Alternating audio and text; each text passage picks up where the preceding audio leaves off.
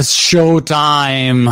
ecco, ho interrotto il timer, mi ero stufato. Allora, posso segnalarvi tre cose al volo. Vado anche live qua su Clubhouse al volo perché mh, ho visto queste tre cosettine che mi sono molto piaciute e ho detto, sai cos'è? Al posto di tenermele per me, le condivido, tanto poi molti di voi le avranno senz'altro già viste, però mi hanno colpito. E intanto un saluto a chi c'è su Clubhouse e siamo live su Facebook, YouTube, Twitter, Twitch and uh, more. Allora, ho visto da un lato parto con questa di cui hanno parlato i giornali e diciamo l'applicazione è ehm, abbastanza così piacevole, cazzeggiosa, mettiamola mm, così da questo punto di vista, ed è Deep Nostalgia.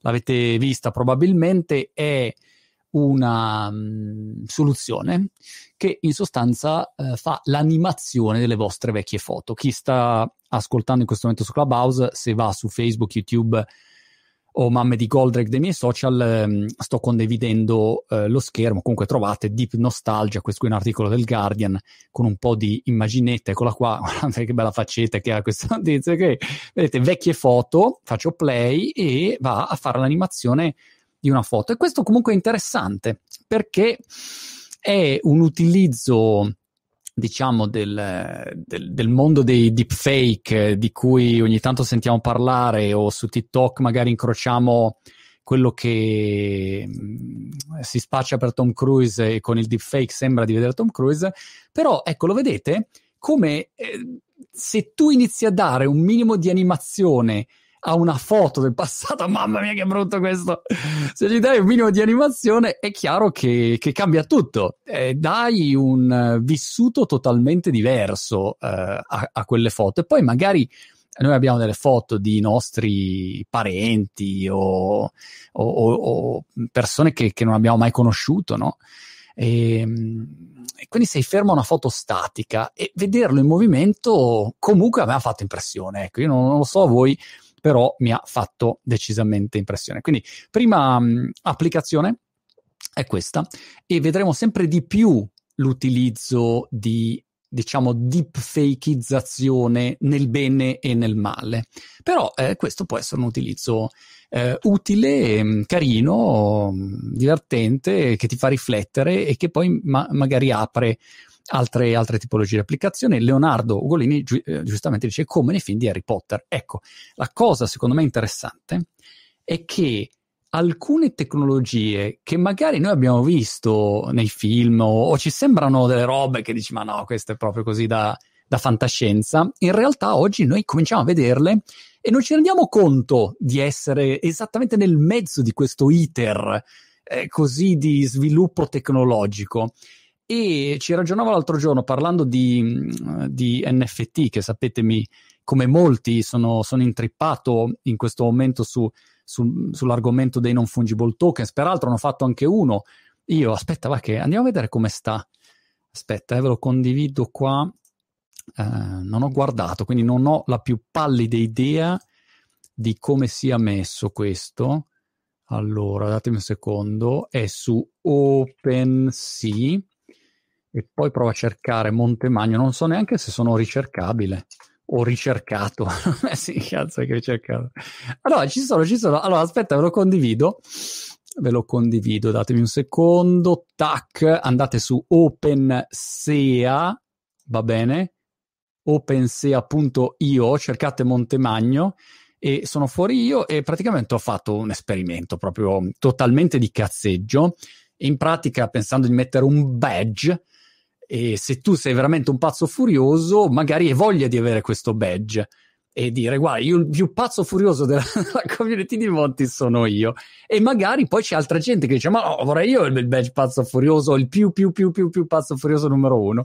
E allora ho fatto questa, questa stupidata per testare no perché sapete che a me piace sempre parlare sulla pratica non mi piace parlare in teoria allora ho fatto questa roba qua, l'ho caricato e, e sono partito, non so, da 10 euro, 20 euro, non so quanto costasse. E qua non ho neanche guardato le offerte, devo ancora capire come funziona questa roba. Trading history, aspetta, trading history, eccolo qua. Allora, Odler King 002, 31 dollari offerto, BA 328 ha offerto 39,81 dollari e poi S3CAA5 ha offerto 79,61 dollari e poi è arrivato Elon Nakamoto che ha offerto 796 dollari, Madonna, 796 dollari. E praticamente c'è questa um, bid che finisce in sei giorni ed è curiosa come cosa, ecco però è un esempio stupido questo, ma sto ragionando per farla su, sui libri, sugli audiolibri, sui video, eh, insomma si, si può ragionare sui biglietti degli eventi, insomma è un argomento che bisogna, bisogna approfondire. E spesso uno si fa prendere via da, da questo da, da, questo brutto vizio di ragionare sempre per, per luoghi comuni e il coso, allora il cripto è solo bitcoin, sono solo le speculazioni, ma no, ci sono mille cose dietro la tecnologia. E, e, in questo caso una delle applicazioni è questa qua e anche qua all'interno degli NFT che sono una bolla enorme peraltro perché voglio dire, cioè, eh, io guardavo la maggior parte della roba che è su OpenSea o Rarible, ma è robaccia, cioè è roba che se la compri, ma perdi i tuoi soldi matematico, no? Quindi da questo punto di vista uno deve sempre stare attento da questo, dalla, dalle mode, dai trend. Invece la cosa utile è sporcarsi le manine e capire un pochino più di concreto, ad esempio questo trend dove porterà perché ad esempio tutta la parte di smart contract dove io posso settare una royalties ogni volta che uno rivende un mio NFT, un mio token e in automatico mi viene generata una royalties, questo cambia radicalmente tutto per quello che riguarda ad esempio la vendita di un libro no? la vendita di un libro, la vendita di un disco, eh, la vendita di, di, opere d'arte, di qualunque cosa, in automatico, non devo passare a nessuno, ho solo il mio token e boom, fine, setto le regole e arrivederci, grazie. E questo secondo me è straordinario. Però al solito bisogna sempre stanagliarsi via dalla fuffa che c'è e provarlo. Provarlo anche perché quando lo provi capisci anche le problematiche le difficoltà. Ad esempio, per mettere una roba su OpenSea devi metterti lì, devi eh, connettere un wallet, eh, caricare le gas fee, eh, la gas fee quantomeno iniziale, e poi eh, una volta che hai la connessione dagli due minuti l'ok. E, allora devi cominciare a, a, a capire, no? all'inizio non si capisce niente e poi provandolo riesci a comprendere meglio eh, opportunità e problematiche e mi raccomando non fatevi intortare, c'è una quantità di fuffa enorme dentro lì per cui eh, è, è, facile prendere mh, degli abbagli e perdere un sacco di soldi in questo momento. Quindi, fatto, fatta questa considerazione, però, senz'altro tra i vari trend c'è il mondo del, degli NFT e in generale il mondo cripto, DeFi, tutto que- quel mondo lì è super super interessante ed è un trend, però a prescindere da questo non ne volevo parlare oggi, ho visto uh, Microsoft Mesh, avete visto Microsoft Mesh? Che questo è insomma, interessante, aspetta che ve lo condivido al volo. Come state voi? Tutto bene? Spero di sì. Where are you Microsoft Mesh? Anche questa diciamo notizia mainstream, non scopriamo nulla di nuovo, però eh, il buon eh, Satya Nadella è uscito con questa idea qua, no? Dice, ma riusciamo a fare un ponte? E vi ricordo se siete su Clubhouse eh, ovviamente non vedete ma se fate un saltino su YouTube vedete quello che sto condividendo. Se no andate su YouTube e andate su Introducing Microsoft, Microsoft Mesh o cercate Microsoft Mesh. Allora questa è una demo chiaramente per cui è fatta tutta bella da film ma il concetto è questo qui è possibile mettere insieme realtà virtuale, realtà aumentata e realtà questo è il concetto di base. E il bello, secondo me, di questo mm, sforzo da parte di Microsoft, che è tutto da vedere se poi funziona o meno, però il bello è che realtà virtuale significa che io metto un visore e entro in un mondo parallelo a parte e via. Gioco al ping pong virtuale. Significa che col visore su io vedo un tavolo virtuale, architettura, bla bla bla.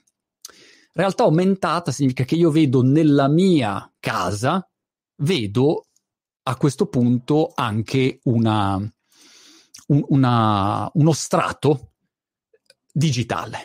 Per cui all'interno di casa mia eh, metto sul visore, metto sugli occhialetti, inquadro col cellulare e vedo il divano dell'IKEA. Ok, questa è realtà aumentata.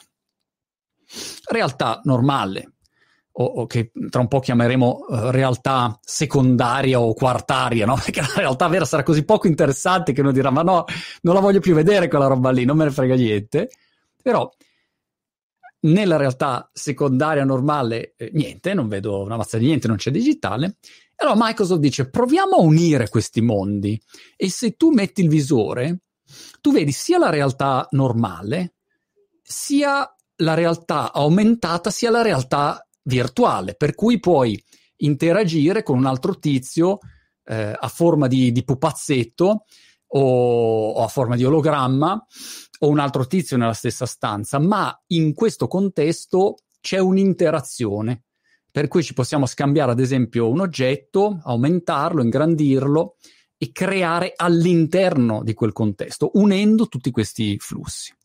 E allora questo secondo me è, è un, un ottimo stimolo siamo lontani ancora da, da far sì che tutto questo avvenga facilmente, senza che sia una roba pallosa, ecco, metto il visore, perché soltanto mettere un visore su è una rottura di coglioni, è una frizione enorme. Però se capiamo che quella direzione, eh, eh caspita, non è male, si aprono un sacco di, di, con, di, concetti interessanti. Immaginate, io questo video lo potrei fare e, e siamo lì, ci vediamo, ci chiacchieriamo, eh, come essere su Zoom, ma virtualmente, poi possiamo anche interagire. Ci facciamo la partitina ping pong, così al volo. È, è una roba, capite come poi torno solo al ping pong perché quello è il concetto di base più importante della vita. Va bene, terza cosa, no, quarta cosa, insomma, erano tre, ma sono diventate quattro. L'altra invece, figata, volevo farvi vedere questa qua. L'avete visto su Real? A me questo ha colpito tantissimo, tantissimo. Allora si chiama surreal. Su, surreal.la cinese e praticamente lui, il fondatore, lavorava in Snap sul uh, mondo in intelligenza artificiale e uh, face recognition, eccetera, eccetera. E ad un certo punto la loro intuizione è stata questa, ancora una volta per Clubhouse andatevelo a vedere, sto facendo vedere il video, vedete che questo tizio, avete visto che è cambiata la faccia? Cioè tu, quello che fai con questa applicazione, in sostanza, è generare video, generare contenuto video con linee di codice. non so, non so come spiegare. Qui in questo momento del clip si vede ad esempio il deepfake, c'è una modella con la faccia di Elon Musk, ok? Però eh, il loro claim è il, futu- il futuro, the future is generative e eh, questa idea che uno possa generare contenuto partendo dal codice è un qualcosa che impatterà molto eh, il mondo dei media, se ci pensiamo. Perché? Perché immaginate che io voglia fare 10 video, ok? E beh, mi devo mettere qua e produrre 10 contenuti.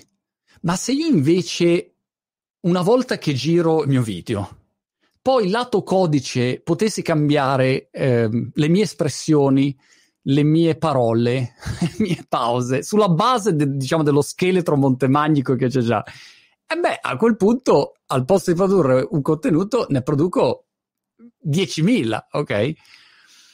Pensate nel mondo del, um, dell'e-commerce, quando devi far vedere i video di una, una, modella che indossa qualche cosa o un modello che indossa qualche cosa.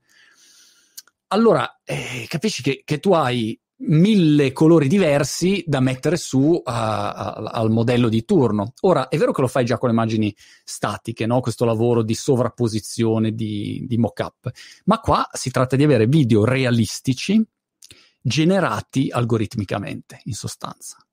E lo trovo, wow, potente diciamo, realtà sintetica. Ecco, il tema di, della nostra chiacchierata di oggi volante è c'è un mondo sintetico digitale là fuori che è molto più vicino di quello che pensiamo e da un lato molto più lontano di quello che ci immaginiamo essere l'ad- l'adozione di massa, ma lo vediamo ogni giorno arrivare, tac, tac, tac, tac. Ci sono segnali di contaminazione continua e questo è un posto da presidiare.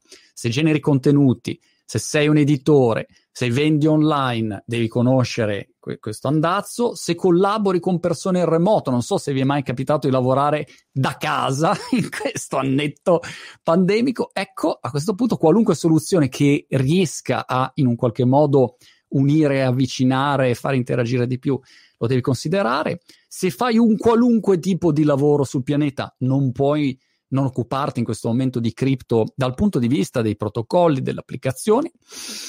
E poi, insomma, in generale, ricordiamoci che ce n'è di gente che lavora su questi, su questi mondi, non sono mondi ormai marginali, anche perché appena tu digitalizzi, eh beh, eh, siamo tutti dentro lì. Il mondo in cui ci muoviamo è quello e le regole sono quelle. La cosa interessante è che poi cambiano le regole. Perché se io dicevo un tempo, eh beh, mm, uno dovrebbe fare almeno un video al giorno, no? un contenuto al giorno per essere presenti sui social, vabbè, questa era dire, un, una, una tesi iniziale di qualche anno fa. Beh, ma con sistemi di generazione di contenuti così progrediti, tu avrai una quantità infinita di contenuti prodotti, infinita. E allora lì eh, che cosa prevale? Prevale la qualità, la creatività, no? Cioè iniziano a entrare in campo mille altri fattori, tutta la parte di ricercabilità. Insomma, è, è un mondo pazzesco questo qua del tech. Ogni giorno ti sembra di essere lì, capito? sull'onda e la mattina dopo esce qualche cosa che ti spazza via e devi stare attento, devi stare sempre attento. Va bene, sentite, vado un secondino qua al volo su Clubhouse se ci sono un paio di, di interventi li prendo al volo e poi ci salutiamo. Era giusto così, insomma, una segnalazione eh, che mi sembrava carina. Eh, chi abbiamo? Da Londra? Titus. Ciao Marco. Ciao bello. Come stai? Tutto bene, tutto bene. Noi siamo quasi fuori dal lockdown, dice Boris, eh? Eh, guarda, eh, sì, eh, come ha detto lui, there's a road to freedom, no? Ah, e se lo dice Bojo? We are on a way, on a way road to freedom. Sì, uh, sì. Quello che ha detto lui, eh, speriamoci. E... Vediamo, vediamo cosa succede. Eh, Titus, dimmi di, cosa ti occupi e se posso esserti utile o se avevi un feedback su questo. Allora, io sono un musicista italiano che da, ormai da sei anni sono in UK, a Londra in particolare, e, mm, e mi stavo anche io informando uh, sul, um, sull'interessante argomento degli NFTs, non fungible tokens, e in particolare è interessante, diciamo, il, si stanno aprendo anche dei canali Discord e, e dei server Discord e anche insomma, su altre piattaforme sì. che parlano appunto di queste cose legate al mondo della musica. E, e chiaramente è, è, interessante capire qual è l'approccio verso gli NFT in relazione anche ai diritti d'autore, quindi come possono entrare in gioco gli NFT Um, al posto diciamo del, del, sì. dell'uso tradizionale della, della, salvaguardia dei diritti d'autore. Quindi, esatto. è, come, come, dicevi anche tu, c'è abbastanza fuffa, è un po' difficile capire questi NFT che, a quanto pare già dal 2017 sono partiti, ma eh, stanno un po' andando un po' tra virgolette di moda a parlarne adesso. Eh, chiaramente è ancora un settore in esplorazione e capire come riuscire ad esempio ad associare un NFT a una canzone e capire qual è un po' il life cycle sì. e il ciclo di vita, no? È tutta una cosa ancora... Sì, sì. La, la, sfida, la, sfida, è quella. Grazie, grazie mille mm, Titus. In effetti il tema dei dir- diritti d'autore per me con gli smart contract diventa molto interessante perché tu in automatico setti qual è la percentuale e ogni volta che quel token viene rivenduto, tu a quel punto hai una percentuale. E questo, insomma, è, è molto carino. Giuseppe, o Giuseppe qua su Clubhouse, Giuseppe ti ricordo che siamo anche live su Facebook, YouTube, Twitter e Twitch. Se ci sei, batti un colpo. Ciao, grande Marco, Ciao. come stai? Tutto bene. Ascolta, io no, sono Mesh mi piace moltissimo. È figo, sembra, sembra figo, poi va provato, insomma, però. Sì, va provato, però diciamo che secondo me davvero ci farà entrare in una dimensione, io lo immagino soprattutto per il lavoro, le riunioni, quindi tu magari eh, avrai secondo me un passaggio in più ulteriore rispetto a quello che c'è oggi con so, sì. le applicazioni Meet eccetera, no? quindi vedrai i tuoi colleghi vicino, quindi secondo me sarà molto molto utile. Io una cosa ti volevo dire, non so se l'hai sentita questa, relativamente all'utilizzo, alla velocità dei vaccini in Israele. Mi dicono perché questa velocità pare che ci sia una gara da parte di tutte, ho letto varie cose su questo, ci sia una gara da parte di tutte le società farmaceutiche a fornire i vaccini allo Stato di Israele, ma questo perché? Le cartelle, diciamo, le, eh, c'è una, una capacità di informatizzare i pazienti eh, enorme, quindi sostanzialmente in Israele i 9 milioni di abitanti sono tutti registrati e quindi le loro cartelle cliniche sono registrate. Quindi trasferire il vaccino mh, e quindi fare i vaccini agli abitanti di Israele significa sostanzialmente avere una traccia immediata in tempo reale, quindi quasi un test enorme Chiaro. di massa perché sai la reazione. Chiaro. Questo è affascinante, no? Sì, sì, assolutamente. Grazie Giuseppe. Peraltro Israele c'è un bel libro, se vi interessa, Startup Nation di un po' di, di tempo fa. Eh, proprio Israele, insomma, una città sempre...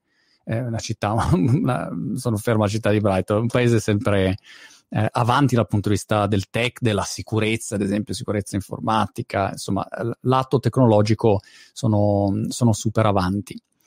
Molto bene, insomma, eh, queste erano giusto tre notizie al volo, magari su eh, competenze che vi ricordo, ve lo risegnalo perché oggi ho fatto la live con eh, Daniele Cernilli e, ed era fighissimo e quindi andatevela a rivedere e poi insomma eh, competenze.it se ci passate. Magari qua potrei piazzare una bella una guida sugli NFT eh, coinvolgendo qualcuno top, magari Beeple che ha venduto so, milioni e milioni di NFT, però insomma senz'altro interessante. Mi fermo qui, un abbraccio a tutti, un saluto a Clubhouse e un saluto a tutti quanti, eh, che il futuro sia con noi, come diceva Massimo Bottura l'ultima volta, nel mio futuro c'è sempre futuro.